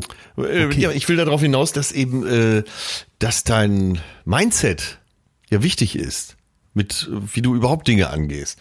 Meistens ist doch so, wenn Leistungssportler im Verlauf ihres weiteren Lebens, ich spreche jetzt nicht von den Verrückten wie Maradona und Co., sondern normale Leistungssportler, auch aus der Leichtathletik, aus dem Turnen, aus dem Tennis, wie auch immer, andere Themen angehen in ihrem Leben, vielleicht auch Manager werden und so, sind sie oft auch da sehr erfolgreich, weil sie eben so Durchhalter sind. Die nehmen sich was vor und ziehen auch wirklich am Draht. Das fällt mir immer wieder auf. Krass. Ja. Erst wusste ich nicht, worauf du hinaus möchtest, jetzt packe ich's. Ja. Und du wirst das jetzt natürlich erstmal wieder weit von dir weisen, aber ich glaube, dir könnte man auch ziemlich verschiedene Aufgaben geben und du würdest dich da reinwühlen. Tja. Und nicht so schnell aufgeben. Ich muss an diesen Wert denken, wissenschaftlich zu arbeiten, naturwissenschaftlich denken zu wollen, so nenne ich es jetzt mal, weil ich hatte vor einiger Zeit mit einem Kumpel mal gesprochen, der sagte, ey Leon, weißt du, was ich an dir vermute oder beobachte? Du hast mit deinem Vater so eine ganz bestimmte Kommunikationsebene, wo ihr euch total kriegt, und das ist dieses, ne, was hast du in der Geo Neues gelesen? Mein Vater hat die Geo abonniert seit Jahren, der berichtet immer da draußen. Ja. Die haben ja auch echt oft toll recherchierte Dokumentationen, dass wir uns darüber unterhalten, dass ich dem dann von Hirnscan-Experimenten, von Kapuzineräffchen, von Mäusen und so weiter, ne, und irgendwelchen Dopamingefällen im Hirn erzähle. Und da kriegen wir uns immer ganz heftig drüber, also dass wir da wirklich extrem zueinander finden. Und ich glaube, das ist etwas, was du gerade eigentlich komplett auf den Punkt gebracht hast. Das sind die Werte, die mir persönlich an der Stelle mitgegeben wurden. Und ich hätte gar nicht anders gekonnt. Werte, vielleicht. Genau, wo du das gerade sagst, Werte. Werte bestimmen ja deine Lebenseinstellung, dein Mindset. Mhm. Dein Vater war ja auch wohl sehr beliebt im Kollegenkreis, wie man das raushören konnte. Auf der anderen Seite hat er immer schon großes Wissen, das hast du so wahrgenommen und das stimmt ja wahrscheinlich auch. Also kann man da wirklich voraussetzen, auch bei deiner Mutter, dass beide zumindest einigermaßen zielstrebig waren. Ja, vielleicht. Genau. Bei euch blieb sicher nicht viel liegen, ne? Nee. Also, wenn deine Eltern, die haben nie geraucht, nehme ich an, ne? Doch, Es, ja? Doch, es hing jahrelang ein Kalender bei uns im Flur, wo drauf stand, na und ich rauche gern. Das war irgendwie so ein Spruch von irgendwie Kemmel oder sowas mit meiner Mutter in jungen Jahren und so einer Kippe im Mund. Ja. Doch, ja, die okay, haben wir auch. Dann haben sie das ja auch durchgehalten. Also die haben aufgehört, als wir da waren, wobei das, wie sich herausstellte, eine mehr ist. Also die haben es immer behauptet und letztens haben wir Videos angeguckt aus alten Zeiten. Bei meiner Oma auf dem Ledersofa sitze ich neben meinem Vater als wirklich kleines Kind und er raucht. Vater, ich erzähl's jetzt hier. Ich decke deine Lügen auf. Das macht ihn ja noch sympathischer. Werte. Und vielleicht ist dabei auch so zentral, dass man sich vielleicht auch wirklich dann bewusst wird, was die Werte sind. Wir werden es ja gleich nochmal ganz praktisch machen. Wie kann ich jetzt an diese Tugenden kommen? Aber die haben eben etwas mit meinen Werten zu tun. So, und ich finde einfach, wenn man sich klar macht, vielleicht mal als Überlegung, was könnte so eine typische Tugend sein, auf die ich hinarbeiten möchte, dann könnte ich ja zum Beispiel sagen, ich möchte ein guter Freund sein, ne? Das wäre für mich eine Tugend. Ich möchte jetzt nicht, dass Jaiser noch Ewigkeiten auf meinen Anruf warten muss. Okay, und verstanden. Ich finde, wenn ich das umsetzen möchte, dann entscheide ich mich dafür, zum Beispiel einfach jeden Freitagnachmittag einen Freund oder eine Freundin anzurufen. So, und wenn ich das immer wieder tue, ne, also Wiederholung einbaue, dann wird dieses Verhalten ja eine Gewohnheit. Und dann ist es nicht mehr so, dass ich mich da riesig dran, dran aufreiben muss oder darauf achten muss. Das geht dann quasi automatisch. Und ich finde, das Schöne hier dran ist, dass ich ja quasi sage, mein Erfolg hängt jetzt nicht davon ab, dass ich gesagt habe, ich möchte ein guter Freund sein, so messe ich das nicht, sondern dass ich gesagt habe, ich mache daraus eine Tugend. Und das heißt, ich muss einfach nur eines tun, nämlich jeden Freitag, wenn ich mir das vorgenommen habe, freitags zu tun, einen Freund anzurufen. Verstehst du den Unterschied? Ich verstehe den Unterschied komplett. Darüber hinaus muss man ja auch noch sagen, es bringt ja auch eine Menge Spaß, oder? Was denn? Das hat ja einen Lustfaktor. Dass du, wenn du mit deinen Freunden telefonierst, die du vielleicht schon lange nicht mehr gesprochen hast, dann wird das ja in den meisten Fällen auch ein schönes Telefonat sein. Ja, genau das. Genau das sagt auch der Psychiater aus den USA, der sagt, Tugenden sind im Prinzip wie so kleine Motivationsgeneratoren, ne? Weil die dich immer wieder mit so einer positiven Verstärkung auffüllen, die uns sonst fehlt. Wenn wir das Gefühl haben, ey, mein Ziel ist doch, ein guter Freund zu sein oder 15 Kilo abzunehmen, ich komme keinen Schritt vorwärts, beziehungsweise ist noch so weit weg, jetzt habe ich keinen Bock mehr, in meinem Hirn schaltet der Modus um, wenn wir nochmal an die Mäuse denken. Und das, wenn du sagst, ey, mein Anspruch ist, eine Tugend draus zu machen, guter Freund sein, und Tugend heißt für mich, ich rufe jeden Freitag mal an, dann kriege ich doch jeden Freitag, ich halte mich an meine Tugend. Fühlt sich doch völlig anders an dann. Ja, das spricht alles dafür. Ja. Jetzt springen wir wieder ins Fitnesscenter. So, du bist im Januar angefangen, Ende März hast du immer noch kein Sixpack und siehst immer noch nicht aus wie der Typ, der dir auf Instagram oder wo gesagt hat, dass du nur 3 Wochen brauchst und zwar nur 2-mal die Woche 1 Stunde und du bist so durchtrainiert wie er, der seit 15 Jahren nichts anderes macht. Ja. Also Ziel dann zu hoch gesteckt. Also wie können wir da jetzt eben eine Tugend entdecken? Ganz konkret, Fehler schon im Ansatz gemacht. Denn was war bei den Vorsätzen der Unterschied zu den Tugenden? Ich habe eine Zielvorstellung, auf die ich hinarbeiten möchte. Ja, okay. So, gut. Und jetzt nochmal ganz konkret. Wir hatten ja eben auch eine ganze Reihe von Zuschriften gehört. Es geht mir jetzt überhaupt nicht darum, dass man jetzt keine Vorsätze aufstellen darf oder dass man sich keine Ziele setzt für so ein Jahr. Gar nicht. Es geht mir nur darum, dass wenn Menschen wie jetzt ich persönlich das Problem haben, solche Sachen durchzuziehen, wir vielleicht mal umdenken sollten und nicht immer nur an diesen Zielen arbeiten, sondern man vielleicht sich mal klar macht, dieses Outcome-basierte, dieses Ergebnisbasierte, das zieht Energie, das kann die Motivation extrem untergraben, das kann zu Scham und Frustration führen und so weiter. Anders eben, ne, diese Tugenden, und das ist eigentlich auch schon das gesamte Geheimnis, weil im besten Fall ist es bei der Tugend so, dass du irgendwann sagst, hey, ich arbeite zwar auf ein Ziel hin, aber dieses Ziel habe ich im Grunde vergessen, weil das gar nicht so sehr im Vordergrund stand, sondern ich fokussiere mich auf den Prozess. Also konkrete Schritte, sodass eine echte Gewohnheit draus wird. Jetzt mach uns das Fitnesscenter schmackhaft mit einer Tugend. Wie wäre denn die Tugend statt? Können wir doch ganz konkret machen. Ich stelle dir ein paar Fragen. Wenn du jetzt sagst, ich möchte ins Fitnessstudio gehen, um im Sommer das Sixpack zu haben, dann haben wir das Zielorientierte. Was wäre denn vielleicht aber das Gesündere, weshalb du überhaupt dahin gehst? Und was könnte eine Tugend sein, die du damit verbindest? Das meine ich ja. Ich kann die Tugend noch nicht entdecken. Sagen wir mal, du würdest, ja gut, dann helfe ich dir auf die Sprünge. Es könnte doch sein, ich möchte gesünder leben, ich möchte mich mehr bewegen, ich möchte was für meinen Körper tun. Und. Oder? Ja. Reicht das schon aus? Was wäre das Tugendhafte? Das ist nicht konkret, das ist nicht messbar, das ist sehr schwierig zu fassen. Und dann würde ich dir zustimmen, aber ich würde dir jetzt mal sagen, pass mal auf, wenn du das jetzt aber mal so versuchst zu begreifen, dass eben eine Tugend im Prinzip ein Verinnerlichen von einer Gewohnheit ist, dann müsstest du sagen, ja, dann wird wahrscheinlich dieses ins Fitnessstudio gehen und da drauf trainieren und jedes Mal nachher in den Spiegel gucken, habe ich schon das Sixpack, das wird schwieriger. Du könntest ja, dann entsprechend sagen, pass mal auf, ich gehe jeden Tag 15 Minuten. Ja, aber wenn ich es richtig verstanden habe, geht es auch darum, den Weg schon mal für mich gut zu finden. Ja. Das heißt, ich muss irgendwas entdecken, was schön ist daran, komplett, dass ich ins Fitnesscenter gehe. Ins Fitnessstudio, so sagt man ja heutzutage. Also 3 Schlagwörter, Journey over Destination, also Reise über Ziel, Process over Outcome, ne? Prozess wichtiger als das Ergebnis, und Virtue, Tugend over Goal, über das Ziel. Ja, jetzt sehr zur Erbauung unserer HörerInnen. Was könnten wir beide denn im Fitnessstudio entdecken, was uns richtig Spaß machen würde?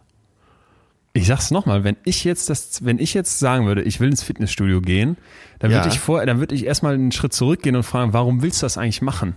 Was ist der für dich damit verbundene Wert? Und dann müsste ich dir sowas sagen wie, ja, ich möchte gerne, dass mein Körper nicht so labbrig aussieht, sage ich jetzt mal als Beispiel, weil ich weiß, dass das gesünder wäre. Ich möchte mich mehr bewegen, ich möchte rauskommen oder. Und dann würde für mich zum Beispiel ganz persönlich jetzt, das ist ja eine Geschmacksfrage, sofort klar sein, dass wird auf keinen Fall im Fitnessstudio stattfinden.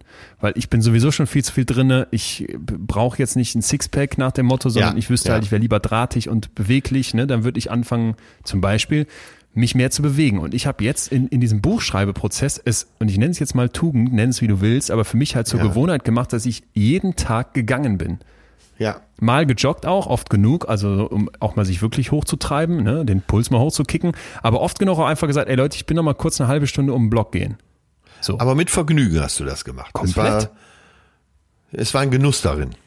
Komplett, wenn ich mich erinnere, wie ich in Solingen am Weiersberg, damals noch mit 15, weil man erst ab 16 durfte, in so einem Hinterhof Fitnessklitsche da rumgehangen habe und versucht habe, um die Mädels zu beeindrucken, meinen Bizeps zu trainieren, weil der Biolehrer uns gesagt hatte, dass das jetzt in dieser Zeit als junger Mensch besonders einfach ging, und es hat überhaupt nicht geklappt, dann weiß ich doch heute, dass ich da mit dem, wie ich es jetzt mache, viel besser fahre, wenn ich die Tugend hätte, gesund zu leben.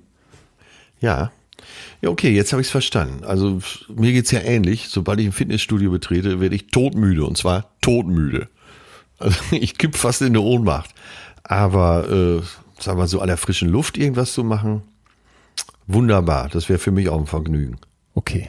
Ich muss gestehen, ich schwitze gerade ein bisschen, weil ich Sorge hatte, dass du mir diese Tugendidee auseinander nimmst, weil ich sie dir nicht überzeugend genug rüberbringe.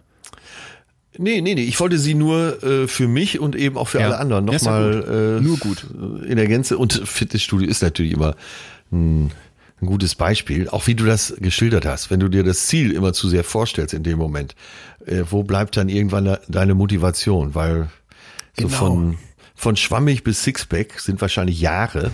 Genau. Ja, und dann mach doch erstmal Sachen, die richtig Bock machen. Fahrradfahren, vielleicht... Wenn du viel zu dick bist, dann kannst du nicht direkt losjoggen. Das heißt, fang doch damit an, dass du jeden Tag vielleicht erstmal eine halbe Stunde durch den Wald etwas schneller spazieren gehst. Ja. Und es geht ja überhaupt nicht darum, dass ich jetzt sage, ne, ich will hier nicht der Grinch sein jetzt in dieser Weihnachtszeit, dass man quasi sagt, ey, das ist jetzt total blöd, wenn du dir Vorsätze machst. Überhaupt nicht. Also jeder, der das kann und der damit klarkommt, ist doch top. Wir haben ja eben auch sehr ermutigende Beispiele gehört. Aber ich finde halt, dass man sich klar machen muss, dass in der Natur einer Tugend liegt, dass es quasi um Verhalten und um Gewohnheit geht und dass es nicht so sehr um das Ziel als solches geht, sondern quasi um einen Grundsatz, wie ich mich gebe. Und da sind wir dann auch wieder bei den Werten. Und ich finde, wenn man das übereinander legt oder es hinbekommt, das übereinander zu legen, ja, dann ist das bestimmtes Verhalten und bestimmte Actions, die wir machen. Also das ist für mich eine Tugend. Und ich finde, da kriegt das Ganze einen ganz neuen Hebel auf das, wie ich mich vielleicht verändern könnte, wenn ich das möchte.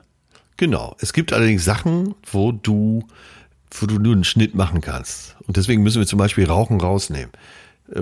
Bei solchen Sachen geht ja nur alles oder nichts. Das ist so wie ein bisschen schwanger, gibt's auch nicht. Okay. Ja gut, aber wie ich da hinkomme, ist ja dann vielleicht auch wieder die Frage. Es gibt aber einfach Sachen, die musst du anders rumdrehen. Und die Tugend beim Rauchen wäre ja vielleicht, oder der tugendhafte Weg, dass du schon 2 Wochen später wahrscheinlich besser wieder Luft kriegst und nicht mehr so stinkst. Ja. Ja. Allein dieser Geruch wird mich fertig machen. Ja. Antrieb genug, oder? Antrieb genug. Ich denke, wenn du dir dann eben sagst, es ist nicht das Ziel, dass ich Nichtraucher sein möchte, was ich jetzt in den Vordergrund stelle, sondern es ist jetzt für mich die Tugend am Tag, ne?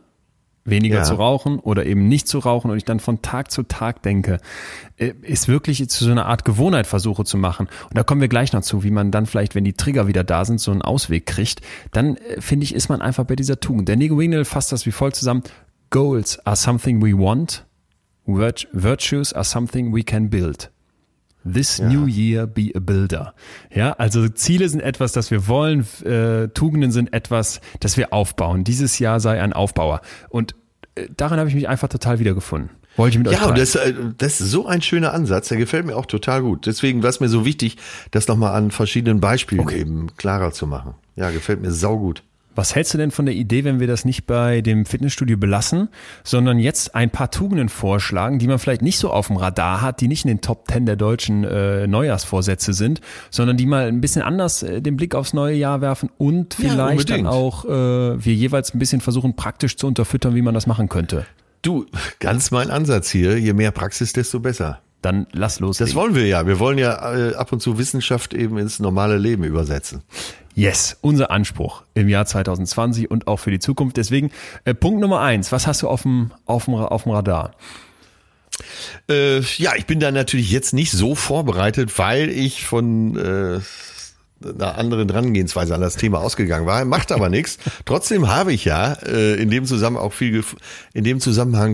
viel gefunden. Zum Beispiel der Dichter Rainer Maria Rilke, der eigentlich René Maria Rilke hieß, aber das ist eine andere Geschichte. Ach. Ja, der wurde von seiner Mutter bis zum 12. Lebensjahr wie ein Mädchen erzogen und gekleidet. Wie hieß der René eigentlich? Ja, der traf dann später auf die erste große Feministin Europas, auf eine der ersten großen, Lou Salomé, entstammte einer russischen Familie und die hat gesagt, René, was ist das für ein Name? Ja, und sie hat sofort geschnallt, Mutter hat den erzogen wie ein Mädchen. Und da hat sie gesagt, Rainer, du bist jetzt für mich jetzt ein Rainer. Ja. Und die hatten eine lange, sie war viel älter als er, aber eine lange, sehr leidenschaftliche Affäre, haben sich dann aber nach 3 Jahren getrennt, nachdem sie kiffend und kuschelnd, sagen wir mal, ganz vorsichtig, sich durch Europa bewegt haben und sind aber bis an ihr Lebensende dicke Freunde geblieben. So, das nur mal. Warum? Da kann jeder Maria Rilke, wie wir ihn ab jetzt nennen. Genau. Oder Lou Salomé, sehr, sehr interessant, eine der interessantesten Frauen Europas gewesen. So, Rainer Maria Rilke, der Autor und vor allen Dingen Dichter, hat einen Kollegen, an Franz Xaver Kappus, der eben auch ein großer Dichter war, Folgendes geschrieben, und das möchte ich hier zitieren: Habe Geduld gegen alles Ungelöste in deinem Herzen und versuche, die Fragen selbst lieb zu haben, wie verschlossene Stuben und wie Bücher, die in einer sehr fremden Sprache geschrieben sind. Forsche nicht nach den Antworten, die dir nicht gegeben werden können, weil du sie nicht leben kannst. Es handelt sich darum, alles zu leben. Lebe jetzt die Fragen. Vielleicht lebst du dann allmählich, ohne es zu merken, eines Tages in die Antwort hinein. Das ist so großartig, oder? Das geht runter. Wie übertiteln wir das als Tugend? Oder als Anspruch für nächstes Jahr? Lebe deine Fragen. Ja. Darf ich das nochmal ganz kurz wiederholen? Ja, bitte. Lebe jetzt die Fragen. Vielleicht lebst du dann allmählich, ohne es zu merken, eines Tages in die Antwort hinein.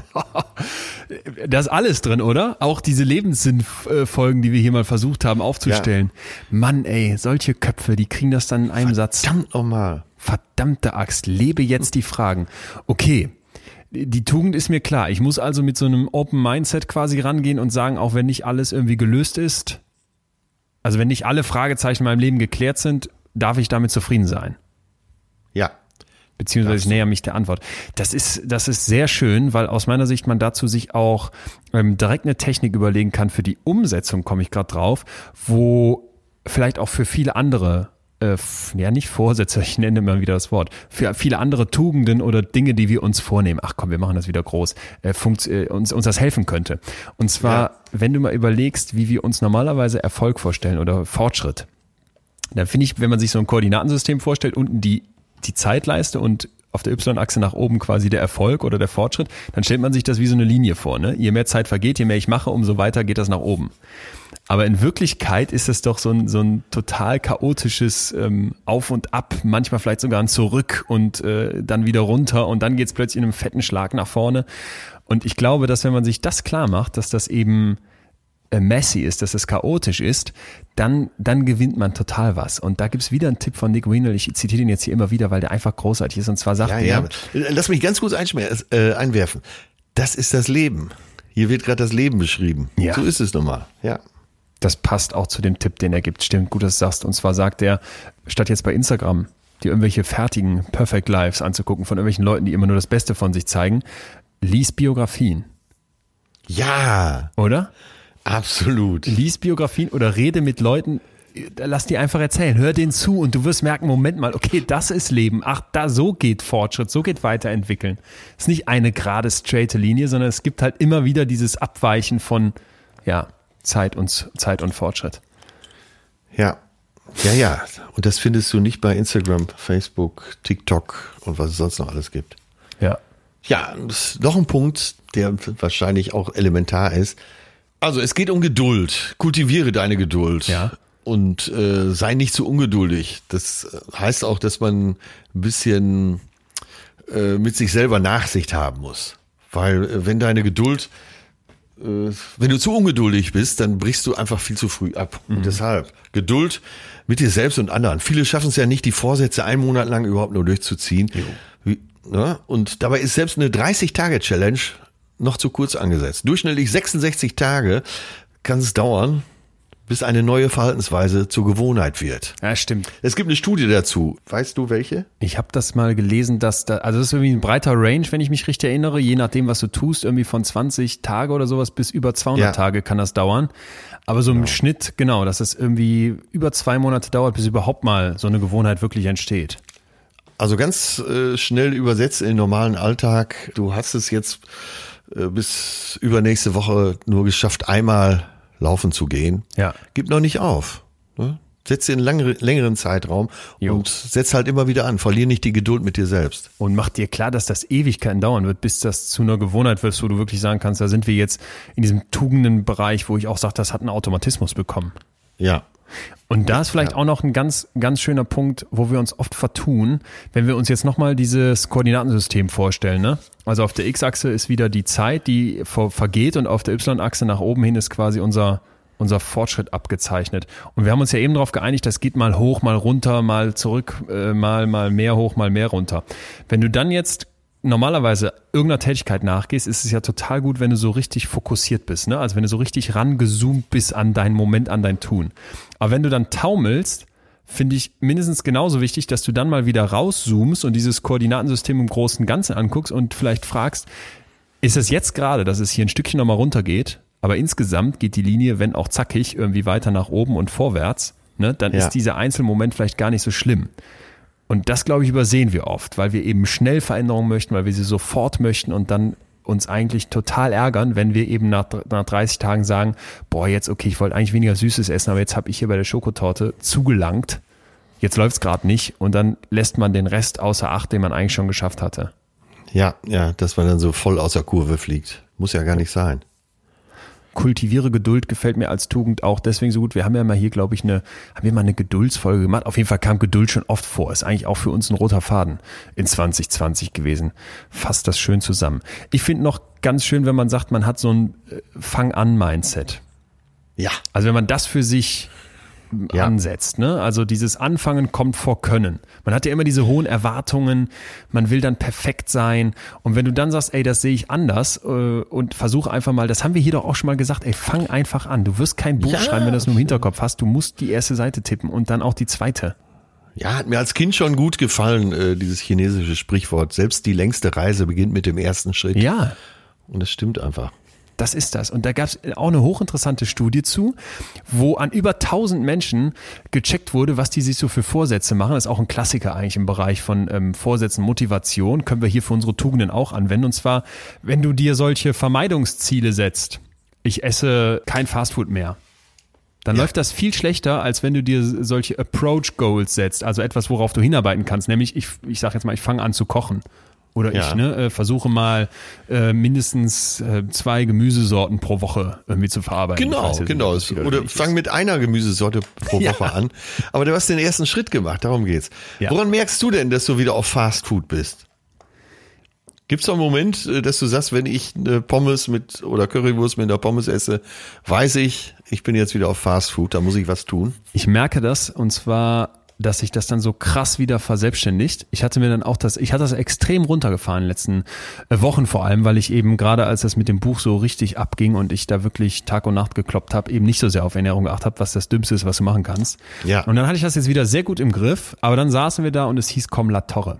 Und La Torre ist hier diese Pizzeria, wo quasi du von oben auch bei geschlossenem Karton schon siehst, was die Pizza für einen Belag hat, weil das Fett so viel da drin ist, dass das quasi durch die Pappe durchsichtig macht. Und ich habe dann den Rand dieser Pizza, die übrigens überragend schmeckt, möchte ich auch dazu sagen, noch in die Aioli von den Pizzabrötchen von Fabian getunkt. Und da habe ich gemerkt, oh, das ist jetzt übertrieben. Ja. Oh Gott, ja. Oh Gott. Ja. Oh, ich darf das gar nicht hören. Okay. Ich bin da gerade so schön runter von dieser Sucht. Ja, aber es ist ja echt so, ne? Da ist dann wieder dieser Geschmack, den du eigentlich abgewöhnt hast, und plötzlich kann er wieder kommen. Darf ich noch einen zweiten Punkt dazu bringen, weil der so schön passt, bringt mich nämlich zur 4. Tugend. Ja. Und zwar für 2021 sollten wir uns alle mal vornehmen, unsere Trigger zu ergründen. Ja, das ist ja schlau. Oder? Genau. Wo kommt das überhaupt her? Was Trigger? Was sind die Impulse, die mich überhaupt daran denken lassen? Ja. Ja, und ich finde, das kann man auf so vieles anwenden, was wir hier dieses Jahr auch behandelt haben.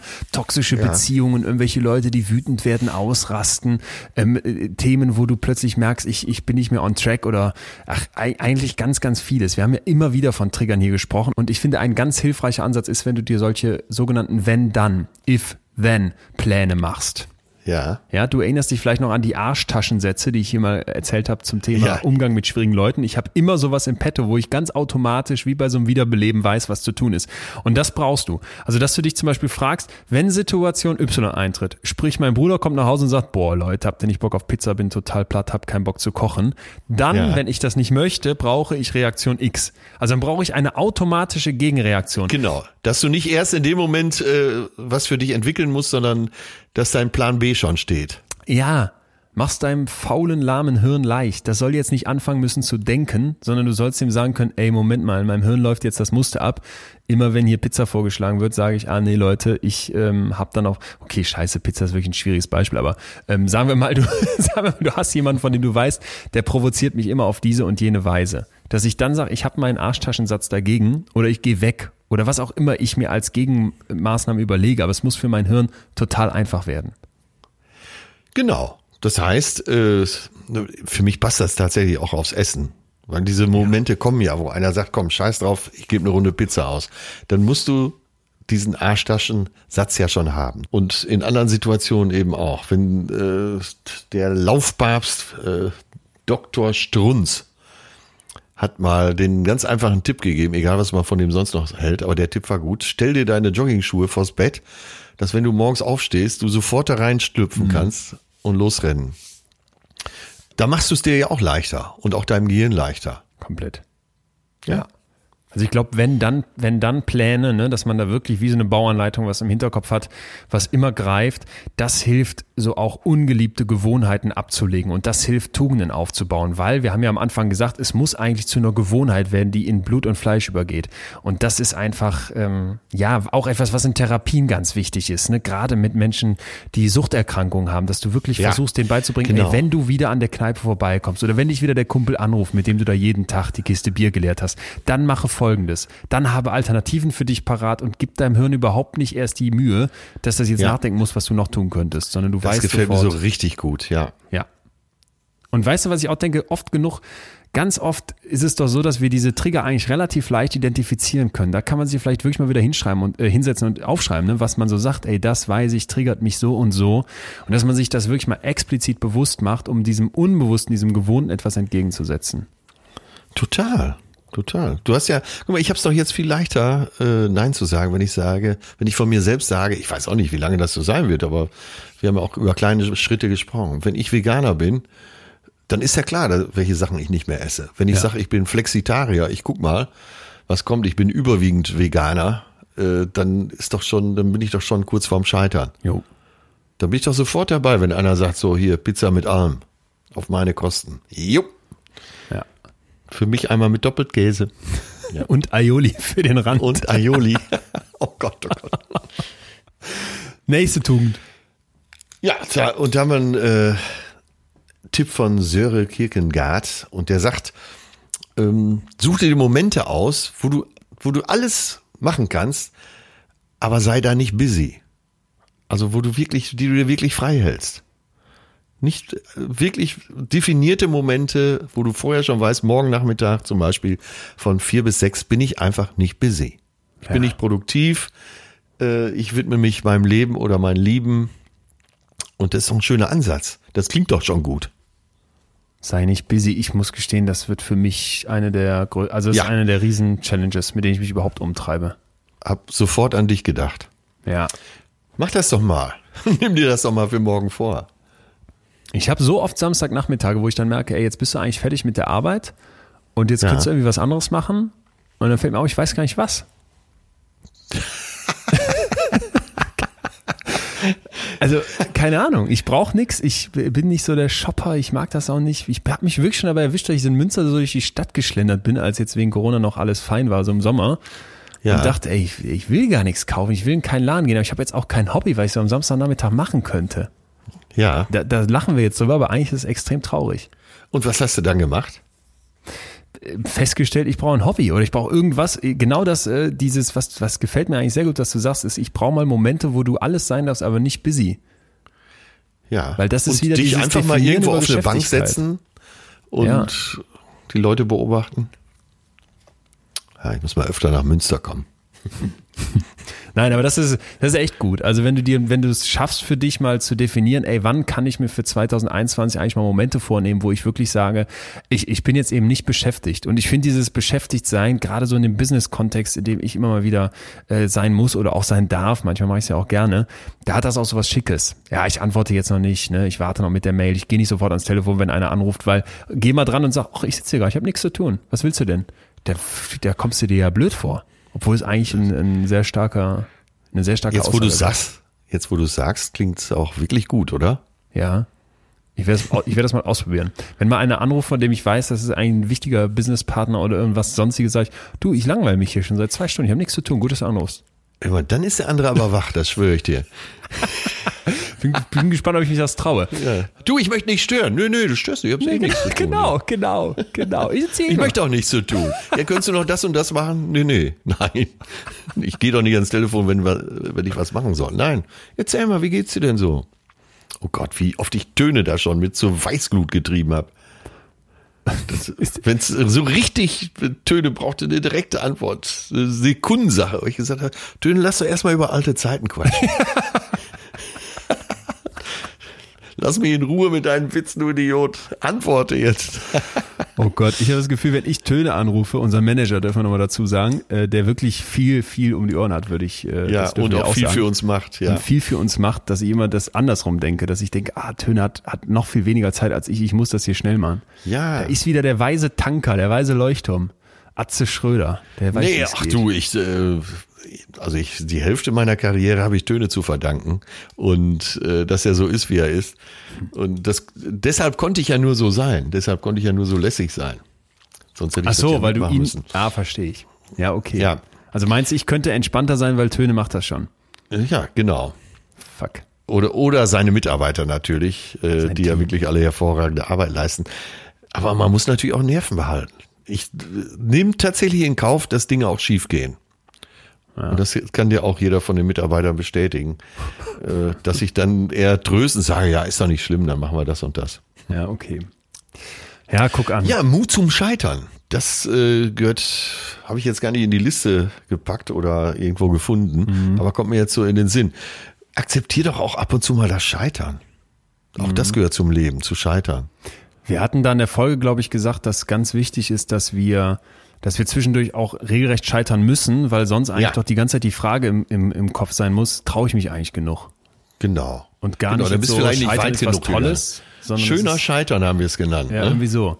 Scheitern fühlt sich doof an, aber wenn du es nicht erlebst oder wenn du alles tust, um es zu vermeiden, dann wirst du nicht das Potenzial leben, was eigentlich da wäre. Und ich meine es gar nicht selbstoptimierend, sondern ich meine es wirklich, traust du dich das oder bremst du dich an ganz vielen Stellen dann weg? Ja, selbst für die Selbstoptimierer geeignet, weil guck dir die ganzen sehr erfolgreichen Menschen an, die haben einfach Scheitern mit eingepreist für sich und akzeptieren und umarmen das Scheitern auch. Ja, das gefällt mir gut. Gekauft, Scheitern auch noch. Dann war ich auch noch einen schnellen, und zwar höre auf dein Leid. Ja. Also wir haben ja, glaube ich, so oft... Nicht richtig verstanden, erzähl mal. Wir haben ja hier so oft, glaube ich, schon so diesen zusätzlichen Blick auch auf die negativen Emotionen, wie zum Beispiel Scham gelegt, ne? Und gefragt, ey, ist Scham denn wirklich eigentlich immer schlecht für uns? Und ich denke, wenn du dieses, was sich schlecht anfühlt, und das hätte ich jetzt mal unter Leid zusammengefasst, zulässt und darauf hörst und dir immer in Erinnerung rufst, das ist hier hoffentlich mittlerweile klar geworden, auch in diesem Jahr nochmal besonders, dass eben die negativen Emotionen einen Wert haben, dass sie eine Funktion haben, dass sie uns helfen möchten, dann finde ich, ist vielleicht wirklich das Thema Scham ein ganz gutes Beispiel, weil es zum Beispiel Untersuchungen gibt, klar, Scham kann toxisch werden, Scham kann uns kaputt machen, Scham kann uns in die Isolation treiben, aber es hat eben auch wieder eine gute Seite. Und da gab es Untersuchungen, die zeigen, hey, Scham war der stärkste Prädiktor, also hatte die stärkste Vorhersagekraft für positive Selbstveränderung im Vergleich zu Schuld oder Bereuen.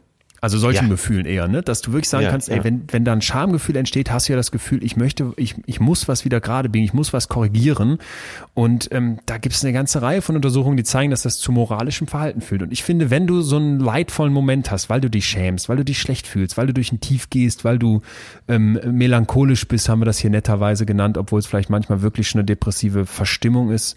Ich meine jetzt nicht die wirkliche Krankheit, sondern so ein Tief, dass du sagst, ey, ich höre da drauf und ich versuche, diesem schlechten Moment mir etwas mitgeben zu lassen. Und ich finde, das kann auch zu einer Gewohnheit werden. Das habe ich zum Beispiel bei mir gemerkt. Wenn ich dann am Samstag durch die Stadt laufe und mich schlecht fühle, weil ich denke, ey, was machst du hier eigentlich und du hast kein Hobby, dann nehme ich das als etwas, wo ich merke, es fühlt sich gerade nicht gut an, aber das nehme ich als Impuls mit.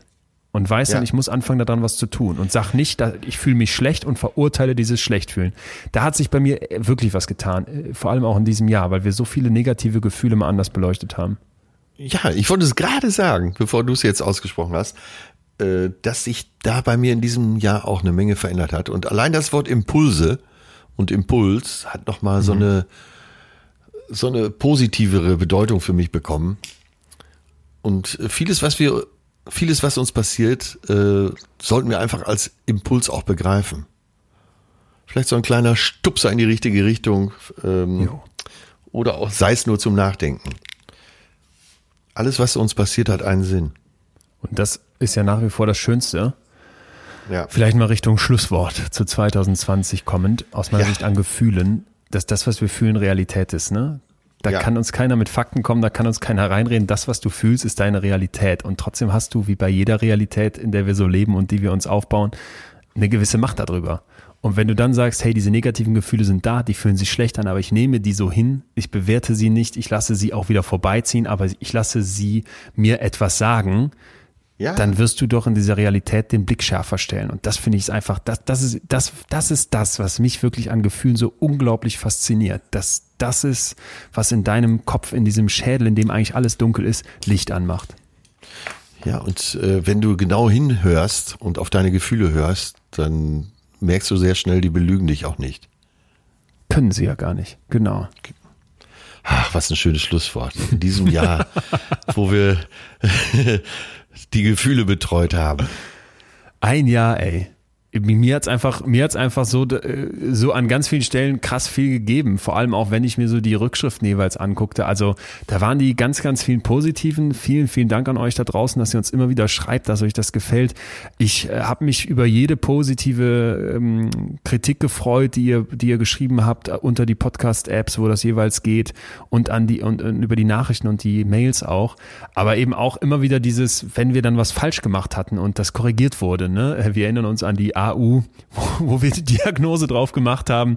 Es gab noch andere Momente, wo ich so gemerkt habe, ey, das ist echt eine kleine Family hier geworden und eine Community, wo du halt irgendwie so merkst, da wird mitgedacht und da löst du einen anderen was aus. Und das gibt mir persönlich eigentlich mit am meisten hier an der ganzen Chose. Ja. Das, aber das ist doch das Schönste, was du sagen kannst, dass es dir was gibt. Ja, und so geht's mir ja auch. Umso besser. Ja. Ja, was machen wir nächste Woche? Ich weiß gar nicht. Müssen wir das festlegen? Ich habe gerade so ein bisschen das Gefühl, Jahreswechsel, ihr merkt, Leute, wir ziehen hier knallhart durch, okay, weil wir, glaube ich, auch nicht anders können. Wir wollen weitermachen. Und deswegen wird es direkt 2021 mit uns weitergehen, noch im Kater der Sektkorken, die wir alle in kleinsten Runden geknallt haben. Ich weiß gar nicht. Ich glaube, wir müssen es gar nicht sagen, oder? Ist es nicht ein schöner Cliffhanger? Müssen wir nicht, aber ich möchte ein Thema für die nahe Zukunft mal anregen. Ja, bitte. Für die nächsten 4 Folgen. Da bin ich heute Nachmittag drüber gestolpert und habe es mir jetzt nochmal notiert, als wir eben über deinen Vater gesprochen haben. Sollen wir nicht mal das Thema Väter machen? Oh, jo. Hat auch jemand vorgeschlagen. Ist schon was her, was hatte mir mal jemand geschrieben? Er würde sich wünschen, Väter, Vater sein, Umgang mit Vätern, Söhne. Ja, das ist gut. Ja. Kommt auf die Liste zu einer ganzen Reihe weiterer Gefühle, die ihr uns vorgeschlagen habt, oder Gefühlswelten. Und ich würde auch die Bitte rausgeben, jetzt hat man noch gerade ein bisschen Zeit. Tut uns den Gefallen, schickt uns weiter Nachrichten, mailt uns über post@leonwindscheid.de oder schreibt uns bei Instagram. Sollte das irgendwer noch nicht getan haben, hier nochmal der Hinweis, ihr helft der ganzen Sache hier im Grunde insofern weiter, wenn ihr jetzt auf Abonnieren klickt, als dass Atze und ich wissen, dass das ankommt, dass euch das interessiert, dass das viele Leute interessiert und vielleicht auch in vielen Leuten was auslöst. Und wenn ihr sogar noch Zeit hättet, eine kleine Bewertung zu schreiben, würden wir uns riesig freuen über konstruktive Kritik oder einfach auch nur über positive Zustimmung. Die nehmen wir, glaube ich, gerne mit. Nach 2021. Sehr, sehr gut. Also Leon, dann, was machst du denn Silvester? Weiß ich nicht, ich glaube, es geht ja nichts. Wir sitzen bei uns in der WG. Wir feiern so mit 100 Leuten. Nein, ist das okay? Natürlich nicht. Wir sitzen in der WG, wo wir ja dankenswerterweise sowieso schon als Haushalt ein paar mehr sind. Und ich werde nachher mal vorschlagen, Pizza von La Torre zu holen. Für mich Ananas mit Mais und für den Rand an diesem Tag dann 2 Döschen Aioli. Gucke ich da alles rein und nehme mir vor, das nächstes Jahr zu lassen. Sag mal, isst du schon mal so ein israelisches Shakshuka? Ja. Das wäre ja vielleicht dann besser. Die anderen essen Pizza, so ein Shakshuka ist schnell gemacht. Ach so. Es schmeckt mir so dermaßen saugut. Moment, ist aber mit Ei, oder nicht? Kann man auch ohne Ei machen. Och. Ja, aber das Shakshuka selber schmeckt ja schon so gut, da passt alles mögliche andere auch mit rein. Im Leben hätte ich nicht erwartet, irgendwann mal mit Atze Schröder zu diskutieren, dass man doch jetzt vielleicht sogar vegan im Shakshuka das Ei ersetzen könnte. Ich danke dir für die vielen Impulse 2020. Ich würde sagen, wir machen jetzt einen Schlussstrich hinter, das war ja auch vieles nicht so gut. Aber mir hat ganz viel Spaß gemacht, ganz viel hier mit dir, und ich freue mich auf 2021. Ja, ich freue mich auch. Habt viel Spaß, guten Rutsch mit eurer WG und schwerste Gespräche. Komm gut rüber. Macht's gut, mein Lieber. Ciao, ciao. Das war Betreutes Fühlen. Der Podcast mit Atze Schröder und Leon Windscheid. Jetzt abonnieren auf Spotify, Deezer, iTunes und überall, wo es Podcasts gibt.